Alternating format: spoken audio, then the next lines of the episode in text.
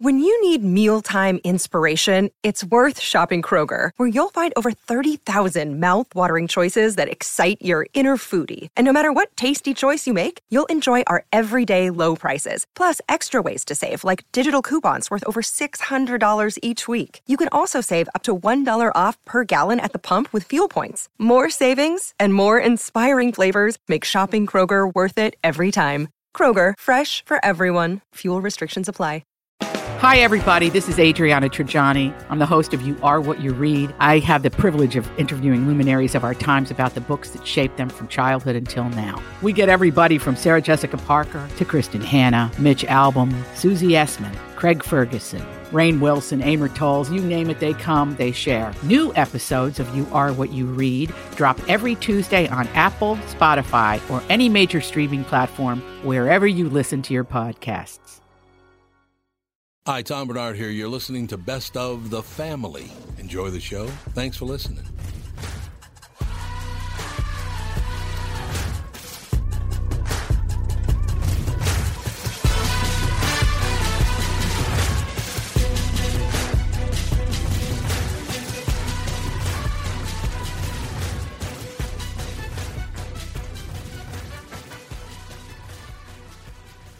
Michael Bryant, Bradshaw and Bryant. What's the latest? Uh, we're just trying to represent people who've been injured through no fault of their own. We're trying to talk to them before they talk to an adjuster or before they take a settlement that isn't something they should get based upon their injuries. How many people are out there in different, not in the law business, that love to run around scaring people before you even get to them? Well, adjusters will want to settle cases and Right. they want to close files. So, based upon that, they do what they have to. Um, I think there's a lot of circumstances where they probably act as attorneys where they're not attorneys and they try to explain people's rights or they give them a certain view that if they look at it, and what I always say is this if the adjuster really truly thinks the offer they made makes sense, they'd have them come see us, you know? And that's exactly my question is you have to understand who has the best, your best interest in mind, correct? Well, you want to know what your rights are. You know, whether Yep, or not you yep. decide you're going to hire us or not, that's a choice. It's a free consultation, and you want to understand what your all your rights are and what coverages you have. And plus the fact I hang out with you, so you got to be a good guy if I'm hanging out with you. Eh, maybe. okay. Ladies and gentlemen, Michael Bryant, Bradshaw, and Bryant. Dougie, what's new at my favorite Nissan stores? Well, now that everybody's back from vacation, we can finally get to work. Yeah, easy there, gunpowder. Hey, at least you only took a week. JLo was gone darn near a whole month. Poor Dan Rush. Anyway, we got some great things happening at Coon Rapids Nissan and Walser Nissan in Burnsville. Read this, and you can add that cool DJ voice if you want to. It's 2020 closeout month at Burnsville and Coon Rapids Nissan. Giant discounts and 0% for 60 months on all remaining 2020s. You also get Walser Care, a 10-year, 150,000-mile powertrain warranty for free. Ah, music to my ears. I love the sound of a good DJ in the morning, but wait, there's more. For the first time ever, you can get 0% for 60 months on the all-new 2021 Rogue. The 2021 Rogue is bigger, better, and faster than ever before. For more information on 0% interest on all these great vehicles, check out Coon Rapids Nissan and Walser Nissan at Burnsville and tell them Tommy sent you. I'll just cut out the last bit. Hello, I'm Brad Huckle, President at North American Banking Company. And I'm Mike Bilski, CEO at North American Banking Company. As a community bank based right here in the Twin Cities, we believe in taking the time to get to know our customers and their businesses. And part of that is hiring and cultivating a team of experienced lenders. When your business banks with us, you're not training in a new, inexperienced banker. In fact, our bankers have worked with many of the same customers for years, earning their trust. We get to know you and your business, and you get to know and rely upon us. When your business is looking to capitalize on an opportunity or solve a problem, we'll be here to help you. Tom here. I know Brad and Mike, and I trust that with my banking, they've personally delivered on everything they've just said. So why not bank with my banker, North American Banking Company, a better banking experience, member FDIC, and equal housing lender.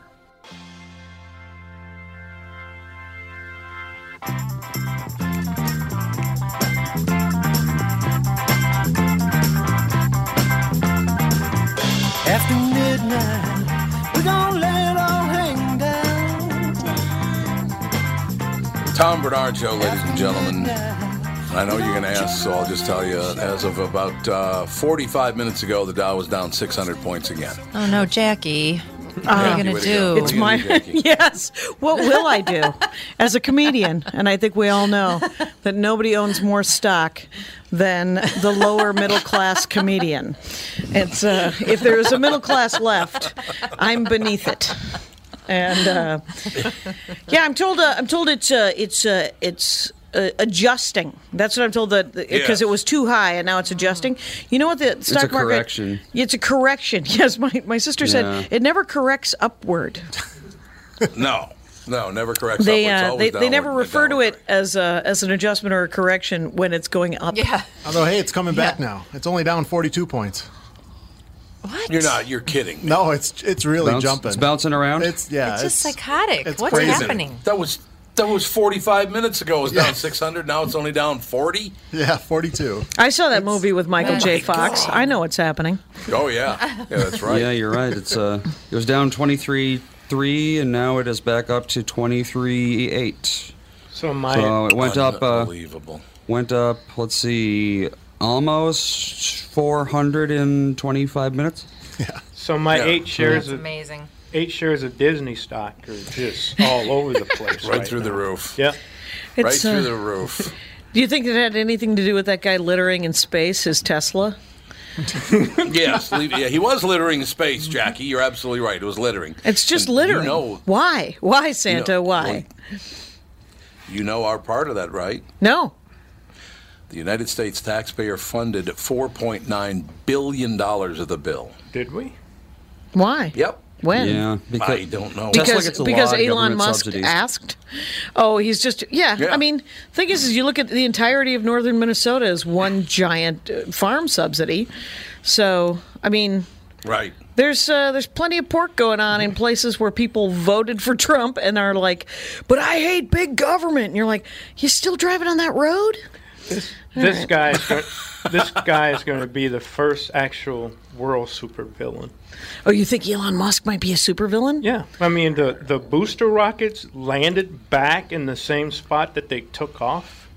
You don't uh, think? Yeah, he has what if he goes capability if Iron he Man? wants to. What if he goes Iron Man, which is just arrogant, but with a heart of gold? Noblesse oblige. That's what I'm looking for. That now you're talking. Now I'm looking for a Teddy Roosevelt. That's what I need. That guy was a that guy was a nut job. Did you guys ever watch that that documentary on PBS about him?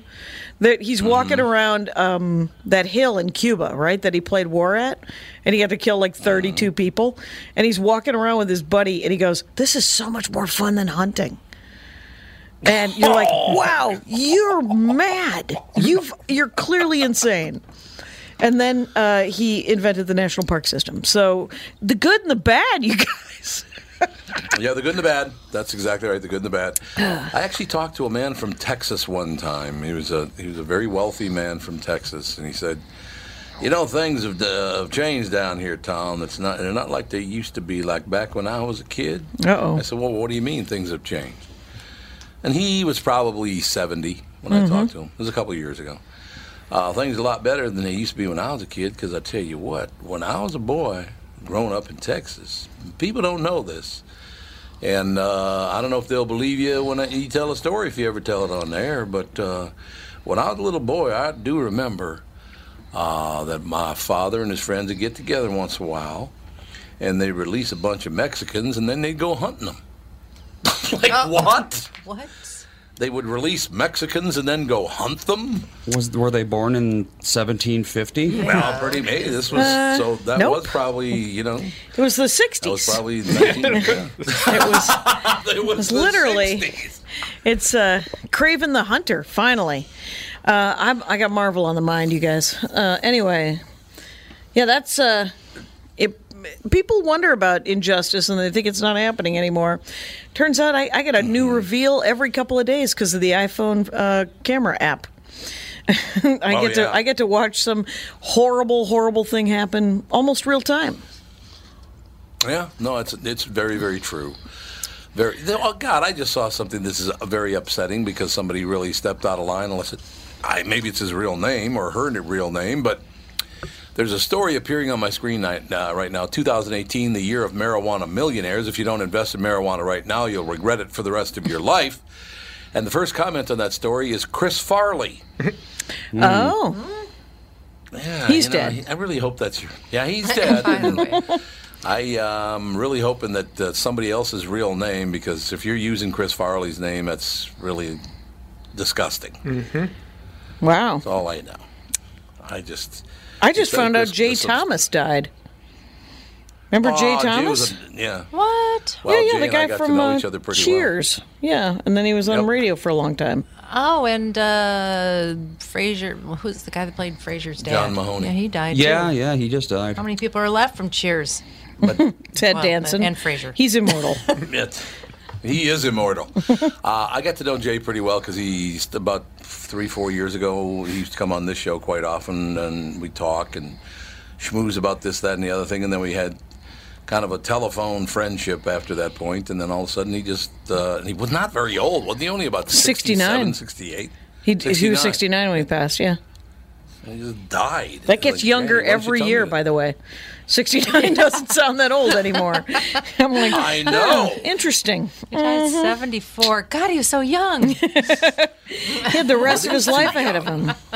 I heard Olivia de Havilland is still alive, 104. She is. 104. Four years old. Because my brother just watched that Errol Flynn Robin Hood, and so he was like, "Where? Mm-hmm. When did Olivia Havilland, de Havilland die?" Well, turns out she's still rocking it. So good for her. It is good for her. Yeah. I think it's absolutely true. I think it's there's nothing wrong with that at all. Um, she was born in Tokyo. That's Olivia weird. de Havilland was born in Tokyo. Yep. I did not know that. Very Wow. strange. What was her, her sister was uh, what's her face? Uh, Joan Fontaine. Joan Fontaine. There you go. Joan Fontaine is not still alive. No. You, She was also born in Tokyo. You guys are talking. Really? You guys are talking about women that Sid Hartman could have posters of at- when- as a teenager. yeah. Oh, I'll tell you. Now, Jackie, I don't know if you know who Sid Hartman is, but he is a 98 year old sports reporter for the Star Tribune in Minneapolis, I, Minnesota. I recognized his name, but he's is he still Okay. working? Yes. Oh, that's awesome. He just Yes, signed he a still new works. deal. Oh, he's got a new contract. Yeah, he just signed a new five-year deal. there. Five-year deal. Yeah. Good for him. he's gonna have to die to get out of that one. And uh, I swear to God. My dad just sold one a day, job. My dad's 80 and he's uh, he's retired unless you would like to buy something. And uh, so he just sold Yeah, some windows and because he's an aluminum siding salesman and um, he just called me up. He's like, I just sold a nice bay window for five grand.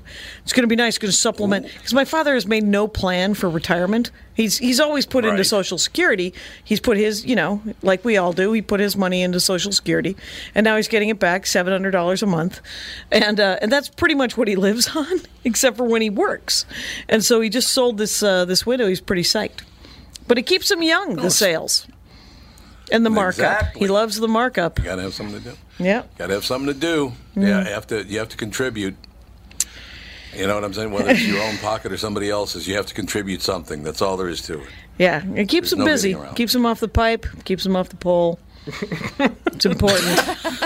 it's important to keep my dad off off off the off the strip stage. That is- Yes. that's, that's a good thing. There's no question about it. You're you a know that good human daughter. human trafficking. We just don't need it.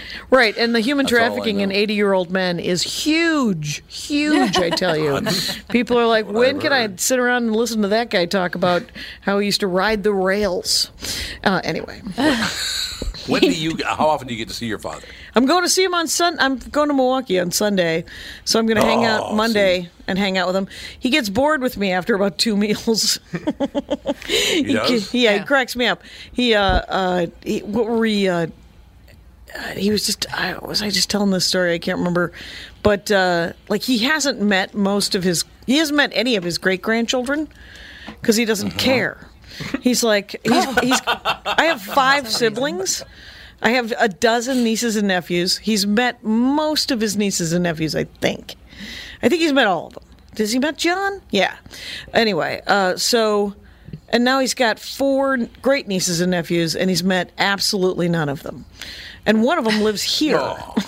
so I was Really? like, yeah, he he's like, no, no, that's fine.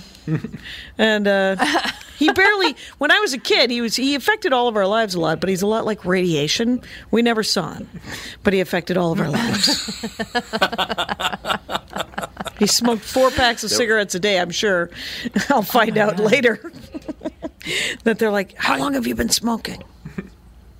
Yeah, think it's that's wonderful. so funny. I, I go through the same thing with my parent. I okay, so to get, to see my parents, I have to fly to Phoenix, rent a car, drive two hours north, and stay at a hotel. Or, well, no, they don't have hotels in Cornville, Arizona. Cornville. They have they have motels where like workers that are there to fix the bridge are staying. That's where you stay in Cornville. Wow. Yeah. So so it's a it's a it's a, It's a project. experience. They, they don't have Uh, a yeah, closer. so- there's no closer airport than Phoenix. Nope, absolutely not. Not to Cornville. uh, well, there maybe Flagstaff is a teeny bit closer, but there are literally no flights into Flagstaff, so Right, um, and can't get there. to some extent, I'd rather fly direct and drive two hours. So Right. So uh, so I get there, you know, and it's like they're always really happy to see me, and then it's like after about three four hours, they're they're nodding off. they're just kind of done. Boy, look at the time. I'm like, do you guys want to take a nap? I can go, you know, do something. And they're like, no, no, no, it's great. yeah, they're like, just yeah. so I just I just I just leave them. By coincidence, I re- I played some audio this morning on this very morning, this very morning on my morning show. A guy is talking to I, I think it's his grandfather. It's never made clear, I don't think, in the story that he's talking to his grandfather. But he asked his grandfather. He said, "Your birthday's coming up. How old are you?" And the guy says, "I'm 79." And he goes, "No, you're not. You're not 79 years old." Yes, I am. I know how old I am. I'm 79 years old. And the kid says, "No, you're, you're not 79 years old. Uh, what year were you born?" He goes, "I know I'm 79 because I was born in 1919." Oh. Wow. Yikes. What year do you think it is? Well, I don't know. I, I have no idea what year it is, but I know I'm 79 years old. This guy's 98 years old. He's oh going to be 99 in May. Right. And he is convinced that it, since he was born in 1919, he can't be much older than 79 years old. But the question is, math does he is act not as- like he's 79? Math You is know, not his it kept him strong suit. Yeah, No, yeah. math is not good. His math is not good. There's no question about that. But it's a ve- what happens is his grandson goes, "Okay, uh, guess you're not 79. You're older than 79. So guess." He goes, "85." No. 80. He goes, 89. No. 90. No. And they go all the way up the scale. He gets to 98. He goes, "That's exactly right." And the guy goes. Well, son of a bitch, I'm 98 years old. Wow. He lost 20 years somewhere. Math isn't Yeah, my strong suit you know, either. No. So I, I think it's very sweet. You're going to go home and, and, and see your your father. Yeah, you got to go stare at the old. And, you got to go stare at him. sick of you, you said. Yeah, he only lasts about two meals. Like I'll I'll take him out to breakfast at the Greek family restaurant. He wants me to come see his new. Uh, he he paints. He's doing. He paints acrylics. Um, you know those those paintings you can buy on the side of the highway for nine ninety twenty five ninety nine or whatever. Hi- The best of his look like that. They're pretty cool. They're lifelike. They're eagles and whatever like things. Like he likes to draw uh, landscapes. So Nice. yeah, he likes a farmhouse, you know, because he's been selling siding for many years. He he can draw a house really well. He can even draw a house does- upside down. He can. Yeah, yeah, because that was when you're when you're selling, you want to be able to draw and write upside down so that the the, the client doesn't have to you don't have to turn it around. You can just make the deal upside down. Oh. Was one of his uh that. he's like you got to learn how to write upside down you want to make be in sales. And uh, Oh. I said I never want to be in sales. and uh he said, "What do you think you're doing up there? You're selling jokes. That's all you're doing." And I was like, "Don't have to write upside down for that."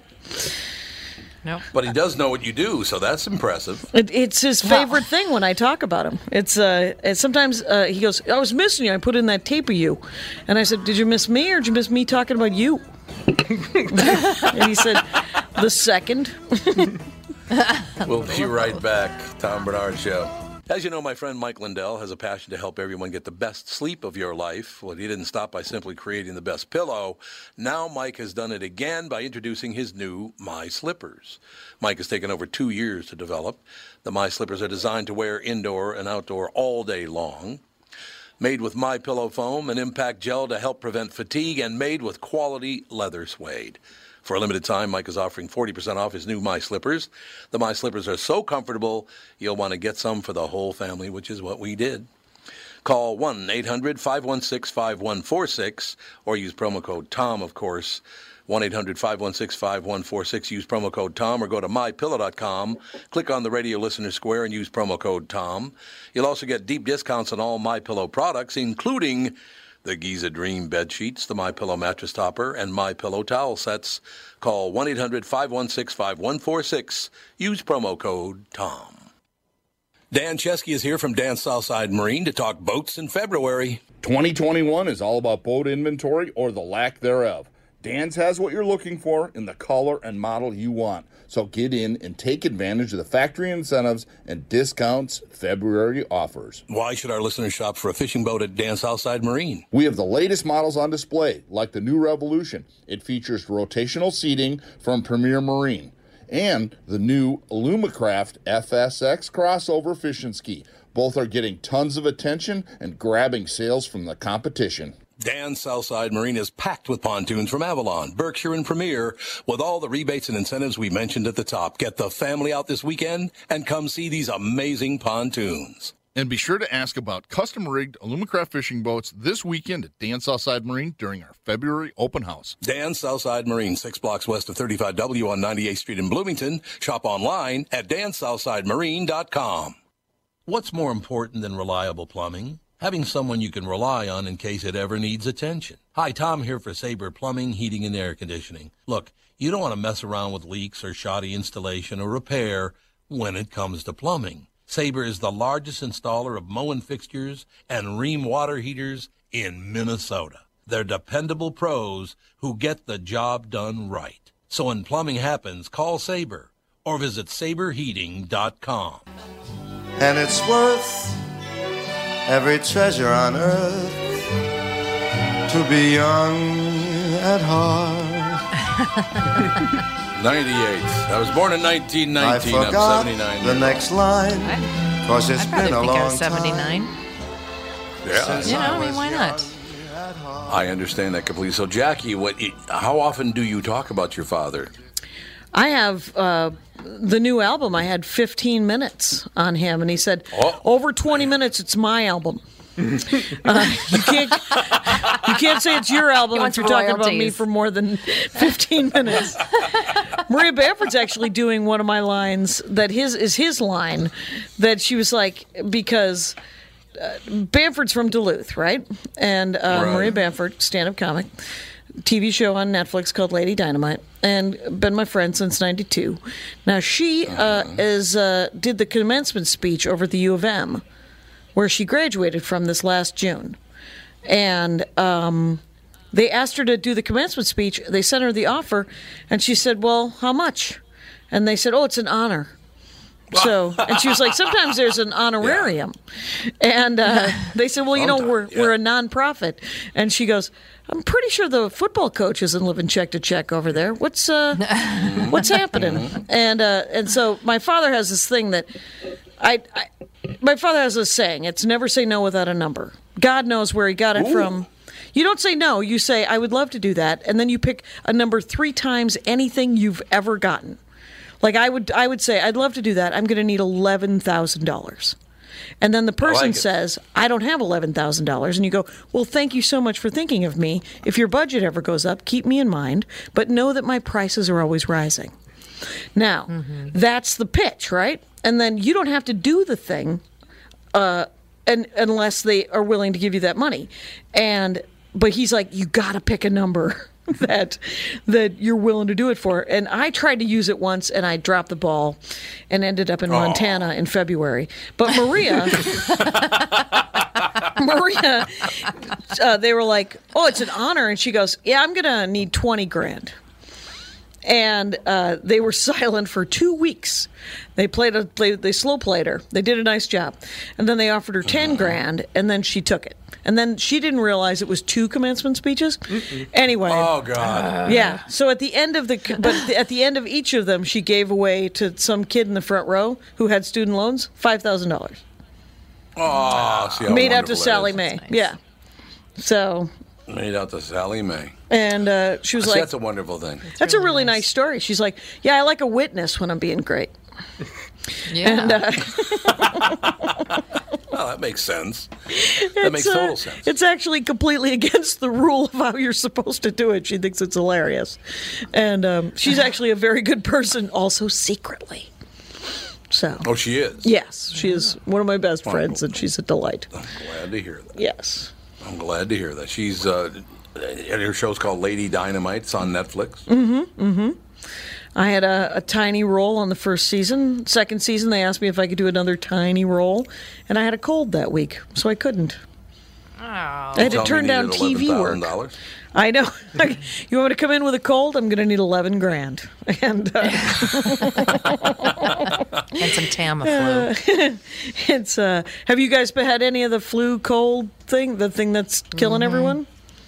Yeah, I had something. Catherine did. Some gross woman in Starbucks definitely did. She should not have left her house. Did she cough all over you too? Not over me, but you know, Just in the world. she, she should not have left the house. I went to the Minute Clinic yesterday here in downtown uh, Oh, good. Target, and because I uh, I was in New York That's a a couple of great weeks place to ago. get the flu. exactly. That's why I, do- I try not to go to the Minute Clinic, except for I have a rash all over my back. I think I was allergic to some um, detergent in somebody's at a hotel. Uh, Oh, so, yeah. but I've had it for two weeks and it itches like hell. So, and I'm sick of talking like to the mother of two. Uh, look at my rash, and then the mother of two says it's a rash. And uh, have you thought about putting a cream on it? and then so I decided to go to essentially the mother of two, who happens to also be a health practitioner. And uh, she looked at it and she goes, "Yeah, that's a rash." And I was like, and then she wrote me a prescription for some like uh, steroidy prednisone or something, whatever, prednisone. Oh, prednis- prednisone. Prednisone, You that's better be it. careful with that. That's what I'm told. I'm told it makes you a little jittery. Can you tell I'm up? I'm up, you guys. No, you're good. Everything is good. And uh but it's uh it's uh, it's I'm only day 2 on these meds and so it's still pretty itchy. It's a great you know, story. you Jerry. Lewis. Uh, Jerry Lewis uh, was on sharing. prednisone there for a while before he died. Uh, Oh, and really? He gained like hundred pounds, so I'd be careful. Well, this isn't a cream. This isn't Oh, this is making cream? the pill. Oh, this is not the pill. Well, that's good. Yeah, Yeah, the don't pill. take Yeah, those pills, those prednisone pills, man. They just they gave. I I was on it one time for a hive situation that was really out of control, and ever since then, I have had horrible heartburn. Oh, That stuff's really? nasty. I'm on the pills. I think It's an Well, you oral. are on the It's oral. pills. It's not the topical. Oh. Yeah. Be careful. you should be slugging Maalox. Oh, as well. Yeah, Just something to try coat my stomach. Your or- stomach. Okay. I've Yeah, been on try. prednisone a couple times, and I've never had Yeah, any but you problems never with it. know. Right. It ruined me. My constitution. So, uh, this have- is old school peasant stock. You're, you're, you're listening to here, folks. I am literally half Irish and half Armenian. This was genetically modified to pick up a rock on someone else's property. So uh, there's no, there's no reason why this shouldn't live to be at least 98. That's right. That's exactly. So you you have You no idea where the, where this rash came from. No, no. And everybody, I was like, I got it at a hotel in New York, and they're like, bed bugs. And I'm like, we're not going there. We're not going there. Not going there. No, no. And no, though no. I did wash all of my clothes, I like I washed even the Yeah. clean clothes. I was like, if it's bed bugs, I'm not bringing it home. That's brutal. So, but it's Yeah. just a rash, so it's it, it, it's weird. And then two weeks is too long. It was supposed to. I mean, I I assume if I get a rash, that it'll take a week or so to get rid of it. I haven't had a lot of Andy, are you, rashes. are you going to call this episode Jackie's Funny Rash? Maybe. yeah, I don't know if I, Maybe. Jackie's funny rash. we don't know. I had a, I had a rash once after we came back from the Keys, and the it turned out it was just it was some like microscopic Bug. thing in the ocean that was Oh, just yeah. chewing on my foot, basically. Ew. And I was in the same kayak with him, walking around the same exact water. and I got What the hell? no bites whatsoever. Mm, so, Well, and the best part was Why they they had. have steak with I I came in and they looked at it, and then they had to like call in a specialist because they didn't know what the hell it was. Oh. And he and the specialist was like, "Well, I think it's this." So Well, you were in it was the some, Keys. Yeah, it was some But then- rare tropical Yeah, parasite. that was the problem. The You went- ghost of when you were in the Ernest Keys, you went to Minnesota. Oh, maybe. Yeah, in Minnesota, they're not going to know about these ocean rays. The ghost of Bob Dylan. He's still alive. anyway. Bob is still alive. He's still with it. Prince, not so much, but Bob Dylan still is. It's true. I do the We Dork think. Forest, and uh, someone's dorked him a couple of weeks ago was the movie Labyrinth. And uh, Oh, yeah. I used to get David Bowie and Billy Idol mixed up in 1984. I don't know a lot about music, you guys. What is what it is? They had the I don't same know who haircut. Billy Idol is. He's, a, he's Yeah, got a blonde that haircut, same- spiky. In yeah, 1984, same- they did. Yeah, and that unisex sort of look or whatever that was called back then. Androgynous. Yeah, you remember White that's what I Wedding, meant. don't you? Yeah. It's a nice I remember day this- for oh, a yeah. White Little Wedding. That's sister, Billy I Joel. have you. Billy Idol. Billy Idol, yes. Uh, I just called him Billy Joel, but his name is Billy Yeah, Idol. Idol. But other than that, everything is everything's working out just fine. Different other Billy. than that, now tell me about Dork Forest. Oh, I just recorded an episode with a Minnesotan, and uh, it was fascinating. It was this guy, Brandy Brown, is emceeing for me this week at Acme, Okay. and um, her boyfriend has uh, created an app for uh, trout fishing, and he is a fly fishing guy, and he spoke genuinely for 56 minutes about fly fishing. The Dork Forest is where somebody comes on, they tell me about the something that they love more than Yes. uh, more than other things that they love.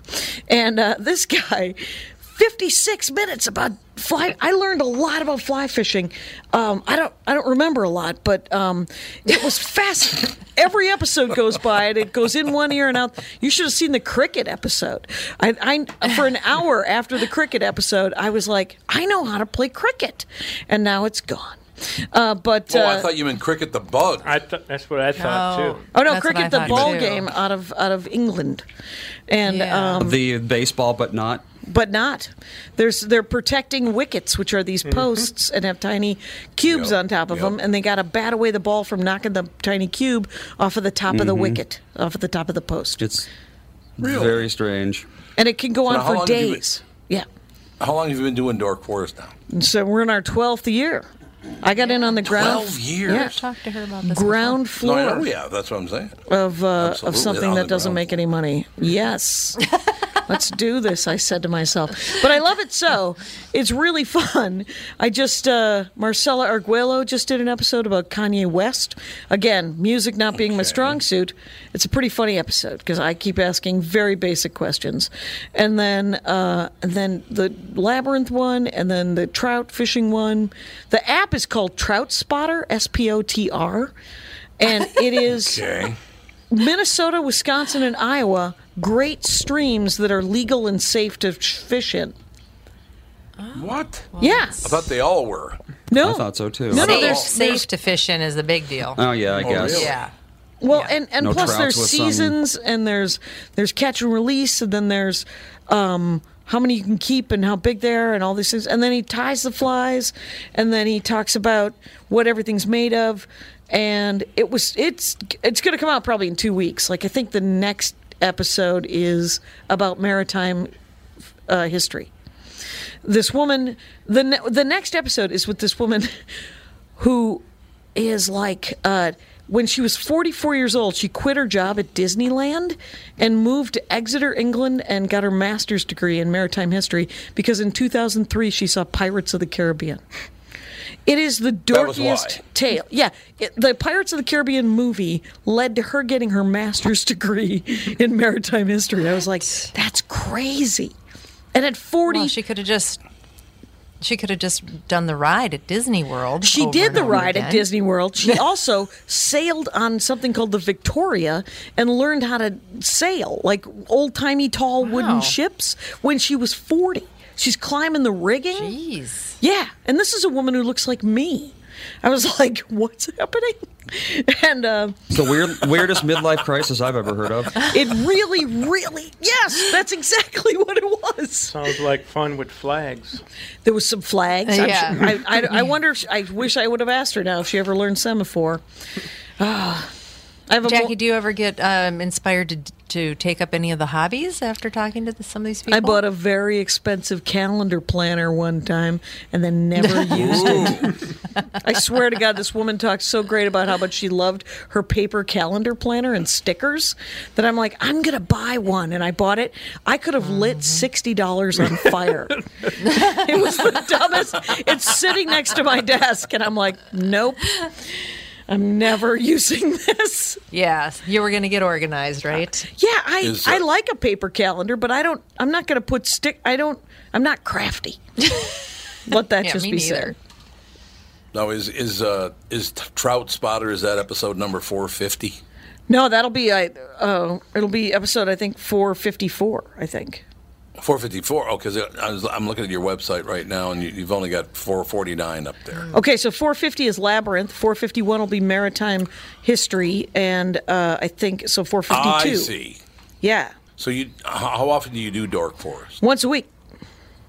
Once a week you do. I thought you did. And who who uh, who you uh, who like hosts it? Well, I mean, not the show, but who hosts the podcast? Libsyn. As I mean, it, is Libsyn. I thought it was Libsyn. Yeah. Yeah, yeah. It's uh, and then get this. I just found out that you can tick a box on Libsyn and send it to YouTube, which is why those. You, uh, I, I have to. Yes. I have to manually add them to the TDF.JackieCation page that you're looking at. But uh, see that my my audio guy makes a slug of a picture of the dude or the woman that's the guest, a tiny inset of their dorkdom, and then uh, and then the logo of the show with a whatever, right? And you can listen to the Dork Forest on YouTube while staring at that one image. I don't know why you would want to. Why wouldn't you just download it on iTunes and put it on your phone or Stitcher or whatever the heck people do? We've, yeah, we've got the same thing. There's some some people just like YouTube. Yeah. some They people are really just on do. YouTube all the time, Yeah, and they just, just- don't go anywhere else. Yeah. One of the thrills of my life, and I didn't see it coming. It was fantastic. Just an hour ago, sitting on the same show. I can't remember what song it was, but uh, I don't think he knew he was on the air. But uh, listening to Jimmy Schubert sing along to a song is fantastic. I was singing along sing. to Rich Girl by Hall and Oates. I'm a rich girl and I've gone too far because you know it don't matter anymore.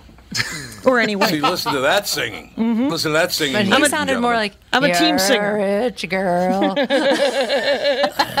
It's gone too far. That was you pretty know, good. You know who I really like, and he's. Um, I, I don't know how to describe. Maybe you could help me describe him because I really really enjoy enjoy him, like a lot of people do. Uh, he was on episode 442 of Dork Forest. Doug Stanhope. Oh my God. What an interesting man. Oh, he's a delight. Here's the thing about Stanhope He is. uh, he wanted to come on. He wanted his dorkdom to be defending Louis C.K. That's what he wanted All his right. dorkdom to be. And I said, You have a podcast where you could talk about pulling your dick out. And uh, we could talk because the thing about the thing about about Doug is that Doug is constantly dropping trow. He has always dropped trow. And a couple of things about Doug Stanhope uh, and his and his penis is that he always warns you, I'm about to pull out my penis. He never blocks the door. And he always it's never hard. And according to him, it's never hard. Oh, well, you know he he does enjoy life. Let me put it that way. Yeah, He it's a lot of enjoy life. He will- information. He will, have a cocktail. So he's an He'll adult beverage, he'll have a and Doug. Stanhope are no are no strangers. But he is a. Uh, the thing about Doug Stanhope that is wonderful is that there's no malice in Doug Stanhope because I have seen old women laugh at his act, and uh, but get this, so he comes on the Dork Forest.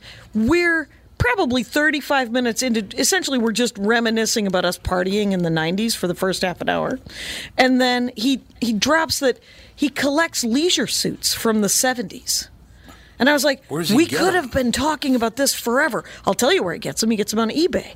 And his two favorite brands Really? are Joe Namath and Johnny Carson. Those are brands from the 70s. Oh, he got well. they, they were available at like J.C. Penney or something.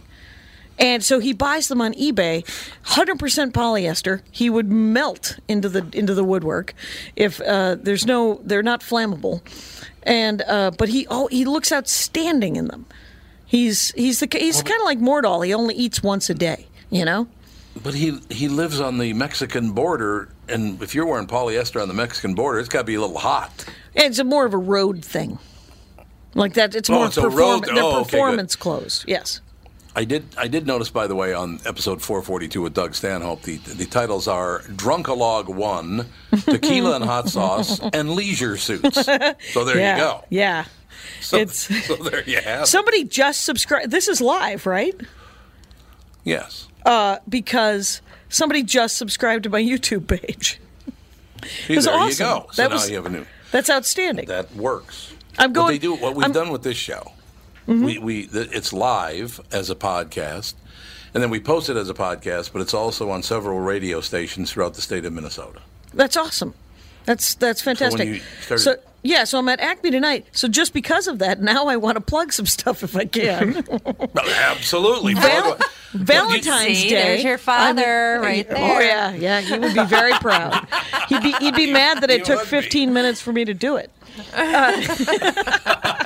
It's actually a half an hour. Who's counting? I'm in, I'm in San Francisco for Valentine's Day. I'm doing uh, Cobb's. Aw. I'm headlining Cobb's in San Francisco on uh, the 14th of February, and then I'm going on the JoCo cruise to Mexico on sun on the following Sunday, a week from Sunday. The JoCo cruise is a nerd cruise with uh, Jonathan Coulton and Aimee Mann. And um, a bunch of science fiction writers and comic book writers, Matt Fraction, Kelly DeConnick, um, N.K. Jemisin, who won the Hugo and Nebula two years in a row. So, uh, yeah, a bunch of nerds. You play board games, you sit around, you're given a button that says, Yes, I can do friendship, and another button that says, Nope, can't do friendship today. And people don't talk to you because you got social anxiety issues. It's awesome. I have no problem with that. I have no problem with that at all. It's, uh, it's, it's a great idea. I, won't, I, want, I want to wear them in life That that's a cruise that, Okay. that I would uh, do well in. because you could get some solo time in. Yeah, get Yep. a ton of solo time in. Yeah, just read a book, sit by the pool, wearing a red button that said "Nope, do not talk to Yep. me." I like that actually. Yeah, it's great. All right, what else? Okay, okay. So we got to promote tonight's show, uh, eight and ten thirty. Tomorrow night's show, eight and ten thirty. Then you're gonna. What's the name of the cruise? The JoCo Cruise, J O JoCo C O. Cruise, and then- Yeah, So, so, so people can buy tickets to go on that with you. yeah. I think there's still And tickets can- left. Yeah. They can come and see you in San Francisco on Valentine's Day, which is next Wednesday. Mm-hmm. Okay. What else? What else do we have? Uh, you should you should promote. Um, uh, you, you should definitely promote uh, promote uh, Dork Forest. Yeah, Dork Forest. Find that. That's just dorkforest.com and iTunes and obviously YouTube. And then uh, and then I have another podcast where it's just me and Laurie Kilmartin, uh, who says I hi by the way. her. Yeah, she said hi. I love her. She's wonderful. Oh, she's she's awesome, and I have a podcast with her where we just literally bitch about stand-up comedy. It's instead of it's instead of two middle-aged white guys talking about stand-up comedy, it's two middle-aged white ladies. It's not a step forward so much as a lateral move uh, for really for funny. entertainment. Jackie, yes, it's really funny. Like like Lori would say say hello to me. I don't know why this is because I think I'm pretty even keel, but what's really funny about comedians is I either get along with them really well or they hate my guts, and I don't know why, but but they some of them do. They just can't stand me. It's like okay, well, you know what? Only Your- a few. Your best friend. I, th- I don't think she can stand me. Oh, uh, Bamford. Manford, yes. Yeah, no, no. I I, think she uh, hates my guts. She doesn't hate your guts. Uh, she uh, hates doing radio. Well, this is I don't. Th- I don't think. I don't. She doesn't want to. It's. Uh, she. She. She has social anxiety. You know, we both. I. I opened oh, I for her that. in Boston, Yeah, I know she, she does. Yeah. and in Boston, we were uh, inducted into the Harvard Lampoon. Yeah, you And were it- telling me that. That's very cool. It was cool, except for that it was. Uh, they had masks and candles, and Maria was just freaking out. And I was just, I had to talk her down off the ledge every time they locked us in a basement or made us walk through a gauntlet with kids, with, you know, just shiny kids in, in, uh, with candles and solo cups. How cups. Harvardy. It was super. It was baby Illuminati, very is what it was, and uh, but they were all twenty, so they had they were uh, fabulously good-looking, kind of wealthy kids, but also Mm-hmm. carrying those red cups that you have at Keggers because they're college kids. How did, so how did she deal with all that? That'd be very. If she has, yeah, because I heard she has severe social anxiety. How did she deal with that? Uh, I I'm her service animal. I was there. So you, you you saved her. I So talked you her down. Saved her. Yeah, it was. I mean, Well, I think. good. Yeah, and and the thing is, if I wouldn't have been there, she would have just said, "I'm gone. I gotta go." Yeah, because she no, can, can she see can use her words. You know, she's good at saying. I, She knows her own boundaries better today than she's ever in her life. So how much did you get for being her social animal? Uh, I get very well played, by the way, very well paid to open. I get to open for her. I get to open for her audiences. She pays me uh, more than I'm worth, except for that. You know how long it takes you to feel like you're worth something? Just once, and then you're like, no, I That's deserve true, the Ritz Carlton. and uh, That's right. and so, uh, and she's one of my best friends, so we get to have uh, the good times. Good times are had. Well, that's, well, see, that's a wonderful story, and I, as I told you, I just I just saw a, a futile and stupid gesture. Oh, yeah. the story of Doug Kenney, and part of it was filmed at the castle, the Harvard gorgeous. Lampoon Castle. It's Yeah. unbelievable. Looks like but a the baby people all or- look, r- yeah, they look really obnoxious though. Well, because you know they, they it's it's supposed to it's the Harvard Lampoon is, is comedy, but it's it's comedy is a learned skill, and they're all twenty, so uh, you know they're going to start. They're monkeys. They're just throwing stuff at the wall, hoping something will stick. And they're not wrong. And some of it's very funny, and some of it isn't. Just like all of us, you know. they're they're they're not. the The hard thing is getting into Harvard, and then and then the the Yes. the bell curve is the same, I'm afraid. so there's dumb, there's smart, there's evil, there's good. So I've, I've, I've been no, they did that. not. They didn't claim to be a nonprofit at Harvard, did they? They did not, but they also did not pay us. Oh, though they did give us a lanyard with a medal that said Harvard Lampoon on it. We were given the the. oh, that's good. Yeah, we were given essentially the the entry things. It was weird. That's but that's their initiation. Like you have to sit down. We, Maria and I are sitting there, and there's like ten, and and five of them are are four four of them are women, and six of them are dudes. And uh, the main guy is asking us questions why we should be allowed in the Harvard Lampoon.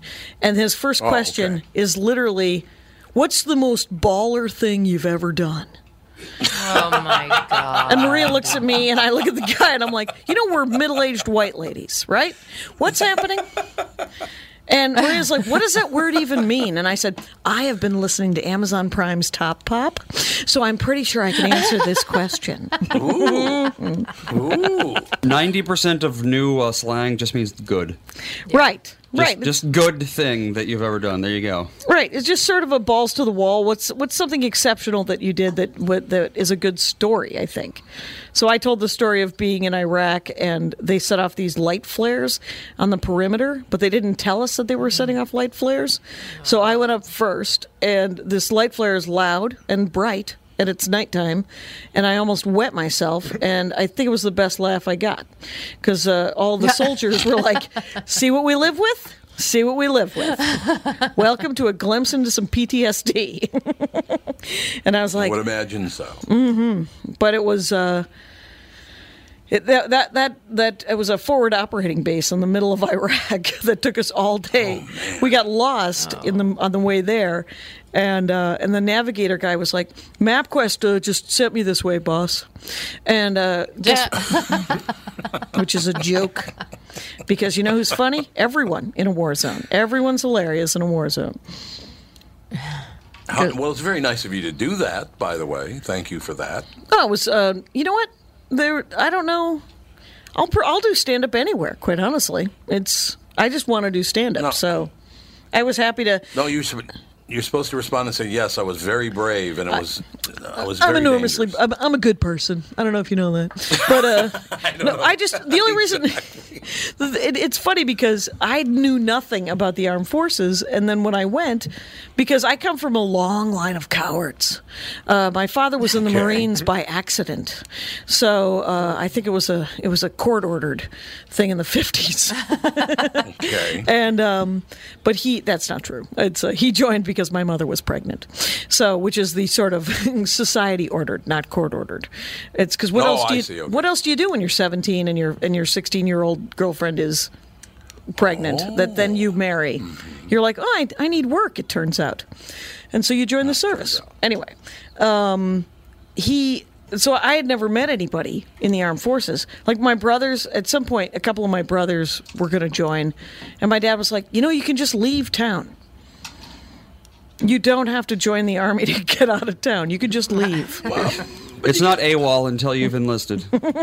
right? You You got to send money back home. you can go shovel sand for a living some in some other town if you want to get away from Yes. us and make 250 an hour it'll be fine and um, my sister almost joined because she wanted to be in the band and uh, they she made it all the way through they were having her sign the paperwork but she read the paperwork because she comes from my family and the paperwork said that she wasn't guaranteed to be in the band and she said, Well, if I'm not guaranteed to be in the band, even though I just passed the audition, why would I join? And the guy's like, Well, you should really just sign the paper.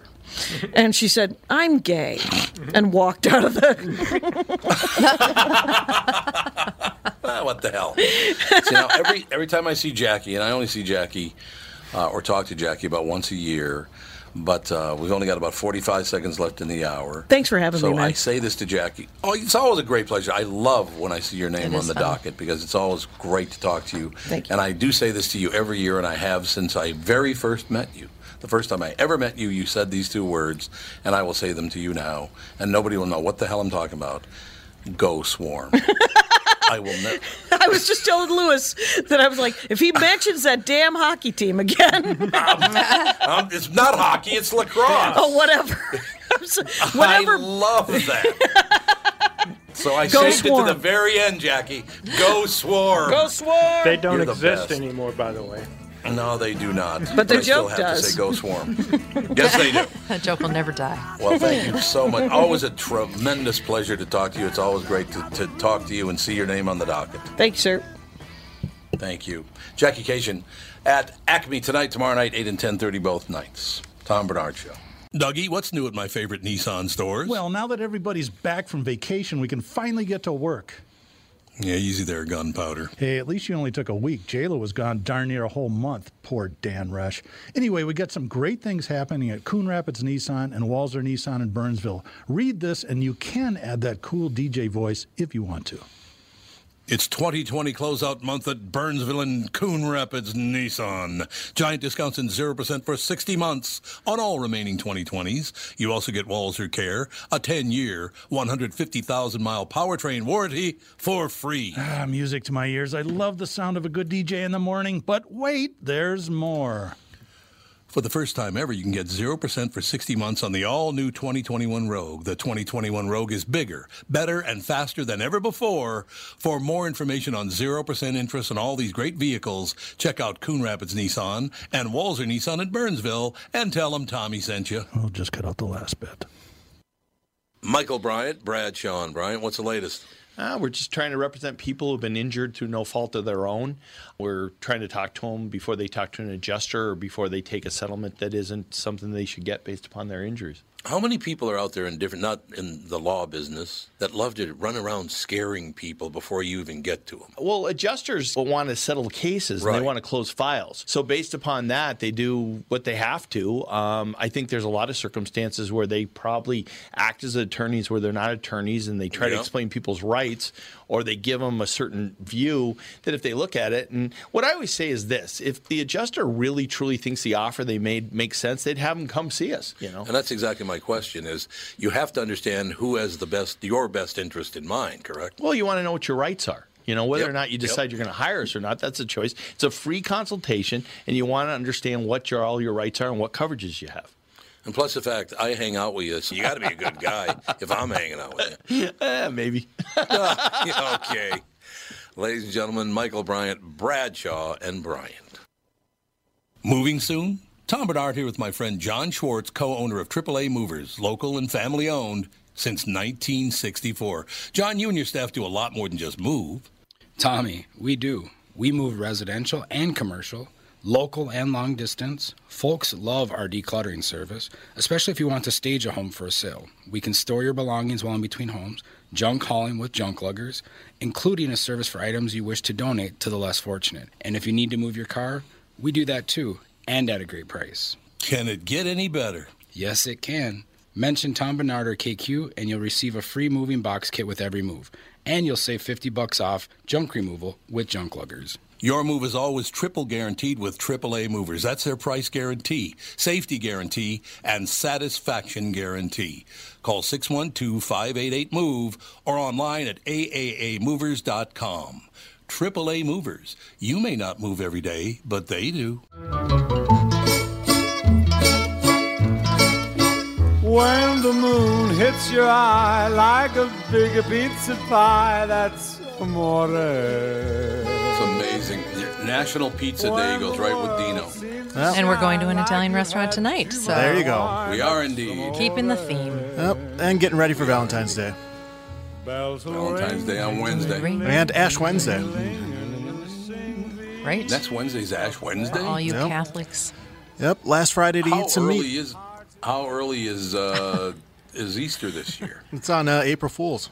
Oh my It's gosh. April first. Yep. Man, That's like the earliest it can possibly be, isn't it? It Yeah. must be. It's up Isn't there. it Yeah. just The first full moon after the the vernal equinox, I think. Ye- God, something still- like that. That's the- exactly how it's measured. It's weird. Yeah, it's insane. And the vernal equinox this year is uh, March 20th, so yeah, technically it could be on March 20th. yeah, Actually- yeah, it could. But that would be. I be think it's been earlier than my birthday, which is also Oh, a national holiday. Yes, no, no, no, Easter can happen in March. Absolutely, absolutely. see the uh, earliest possible date. Oh, ecclesiastical rules put the equinox on the 21st, so the earliest Easter is the 22nd. Of March. There you Yes. go. And the Um, latest is. Like April seventh. apparently I thought it swung like a month almost. Oh, here we go. 1818 it happened, and it won't until 2285. So, What? Mar- the March, March, 20 22nd Easter. Oh, is that right? It But- won't happen again. But um, March 23rd happens much more often. So, Oh. we'll probably see another one of those relatively. s- Um, 2035. I'm. I'll. I'll still So, be there here. you I go. think. Well, got to listen to Catherine. I'll still be here. Yeah, okay. I don't know about you. Laugh it up, pal.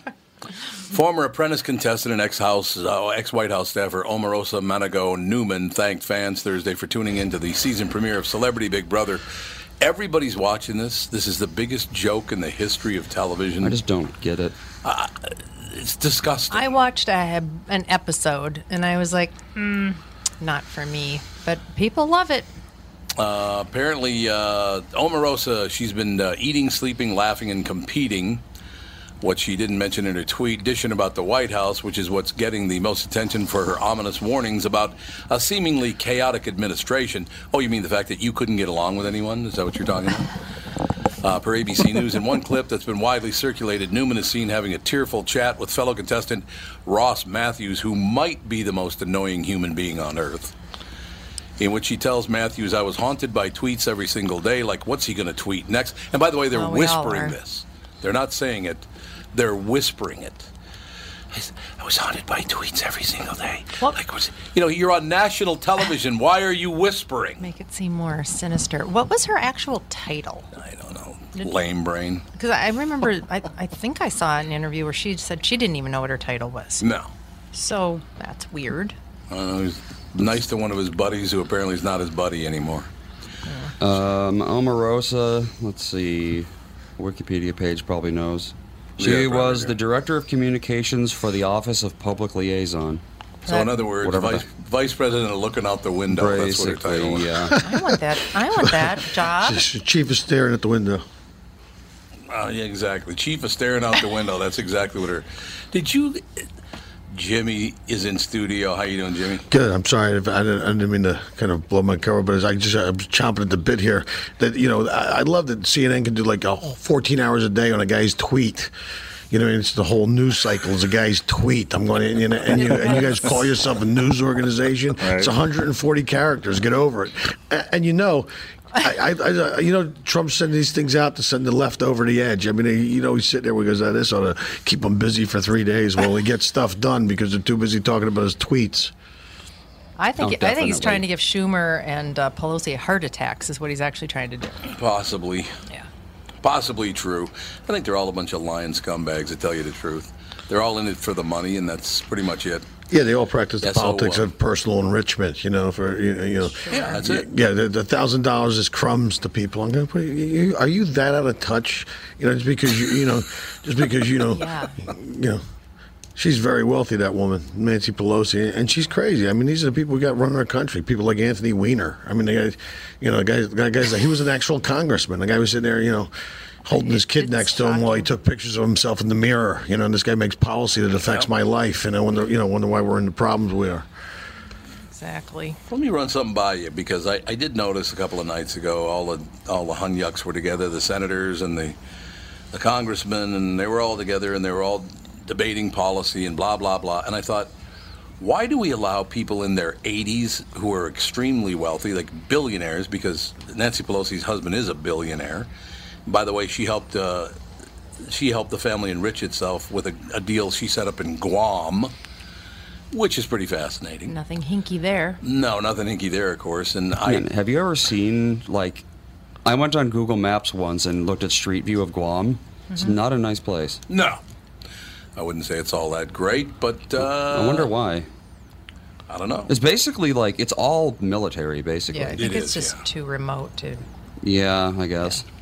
So basically, on the Celebrity Big Brother. And what are you going to be on Celebrity Big Brother, uh, Jimmy Shubert? I'm not a fan of reality television. I gotta be honest with you. I mean, I did I did Last Comic Standing two seasons ago, and I get up there, and it's just it's just awkward. You know, I mean, like I do enough social media to keep my promote my dates and stuff, but I just I think it's intrusive. I think you know people just sit there. I mean, does anybody just do anything anymore? Does everything going to be documented so future generations can look back on our digital archives and go, what a bunch of idiots these people were? They took pictures of their food. I mean, there's a great use of technology. I mean, it's just, you know, as everybody relaxes, it's, it's just a phone with a camera in it. You know what I mean? People go to concerts, they watch the whole concert through the screen of the TV, uh, of the phone. I go, why did you even go? Uh, you know, I mean, never before in the history of the world have so many unlived lives been so well documented. You know, so, you know, It's true. It's it's it's it's it's weird because you know people get you know they get these phones they don't realize there's people in the. I, I think if you wouldn't say, be able to say something to someone's face, then you shouldn't be able to tweet it at them. You know, because the, the, the people sitting in their little cubicle with their keyboard carriage, and it's like you know, it's not that I don't mind that people have opinions, but today they never stop having opinions about everything. In the old days, you'd go to a bar and you let your opinion be known, and someone would either pat, you know smack you in the squash and go, "All right, your opinion's been noted and found wanting," you know, and then the next time you thought about mouthing off, you'd think twice about it. But now you just sit in your cubicle and. I gotta say something about this. I gotta weigh in on it. I gotta really let people know how I feel about this. I'm going, no, you don't. Nobody cares. Yeah, I can't stand it when people are just they have to talk about everything even if they have no idea what's going on. They just like make up an opinion on the fly and then stick to that. Oh, it's like why can't you just not, you know, talk about this one topic? I just had an interesting experience on Twitter. So I, I tweeted out that um, uh, the city was doing some um, a- an experiment to see if they would like more like bicycle and walkways and all this kind of stuff. And I said I personally really like um, the concept because I enjoy walking in the shade in the morning. Thank you for the experiment. That's what I said, right? this guy tweets, That's right. Catherine Brandt likes to walk in the shade, so all traffic has to be inconvenienced for her. I'm like, uh, who is this guy? A. So I look him up. He's got one follower. And, and believe, he, he tweeted he tweeted that there was one follower. So that's two people now that you'd like to walk in the shade. Two people know you'd like to walk in the shade now. I'm like, wow. I mean, you- I, I didn't know that I was, you know, the ol- sole person that this was designed for. I'm sure a lot of people like to walk in the shade. Certainly I do because I have no pigment.